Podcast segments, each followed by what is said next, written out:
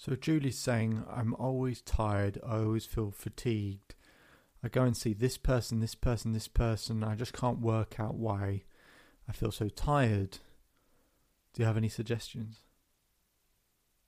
Hello and welcome to the Self Belief Chief podcast. You're here with David Holman. If you haven't done so already, please subscribe to the podcast for the latest episodes, research science, conversations. We're putting out content all of the time.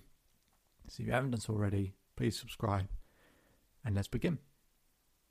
So, you might resonate with Julie's predicament, always feeling tired and fatigued, just not really having that zest for life. And she's gone and spoken to people and seen people, she doesn't quite know what's going on. I talk a lot about energy because energy is the oxygen of confidence, right? Without energy, you cannot be a confident person. You cannot be a resilient person. You can't really enjoy life, truthfully. You need to have energy, but you need to have the energy. And the point around confidence is the energy to perform the abilities that you have at your best. So I look at about 10 different areas that affect people's energy levels. You'll have heard the expression, you are what you eat. Well, here's what I said to Julie I said, Julie, you are what you consume. She says, What do you mean? I said, Well, who you spend most of your time with, what you watch, what you listen to, what you eat, what you drink, and so on and so on and so on. You are what you consume. So, if we have habits in most of those areas, that would cause us to feel drained, more stressed, more uncomfortable, you know, more sloppy, then of course we're going to be tired. So I go through some of these things with her. I asked her, Julie, what do you watch? She goes, Oh, I love serial killer and crime documentaries. I said, Okay. Do they make you feel stressed and anxious? She goes, Yeah, actually, they do. Okay, all right. So, does stress and anxiety cause people to feel tired and fatigued? Yeah, okay. So I'm not saying don't ever watch them. I'm saying we've got to have a think about are we watching them too often, too consistently? I said, How much water do you drink, honestly? She goes, David, I don't really drink water. I said, Right, okay.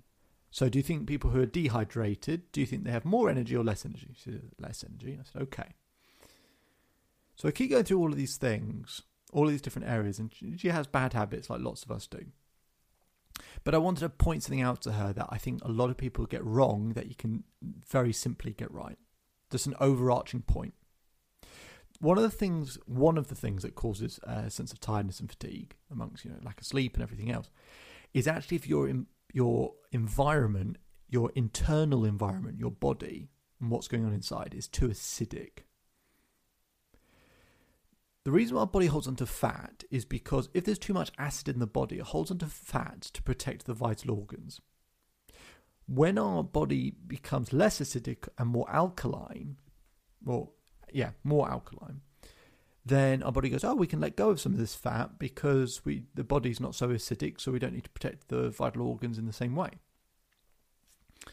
So a really simple thing you can do is just create a more alkaline environment right? Not to solve or fix anything, but it's it's just a good thing as a sort of precautionary thing to do in your life.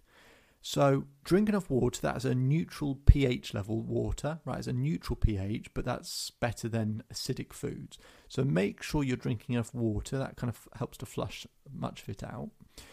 And then in terms of diet, this is when we get into your greens, uh, nuts. Um, you can do a simple Google search and just look up alkaline foods. And my thing isn't about preventing people eating XYZ or stopping someone do this, that, the other. It's just that if you're going to do some of these things, you need to increase your alkaline intake to support that. So, for example, bread is an extremely acidic food. So is lobster. Lobster's acidic because it's you know lobster's found at the bottom of the sort of seabed and where lots of acidic materials may also well be.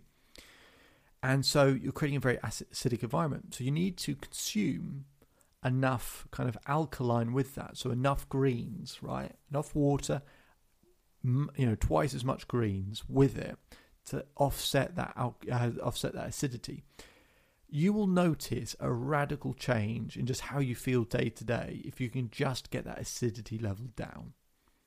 If you can get that down, you will feel brighter, you'll feel sharper, your brain will feel less foggy, you'll feel less tired, you'll feel less fatigued. And it's a very simple change that after about two or three weeks of Julie doing that, she started to feel revitalized. She started to feel more energetic, more passionate, more excited about things. And it's just such a simple adjustment that you can make.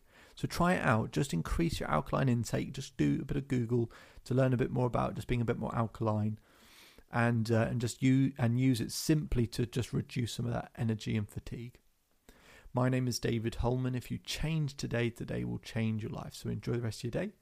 Enjoy the rest of your life. If you want to visit the Self Belief Chief website to learn more, feel free to. And we'll speak to you again soon.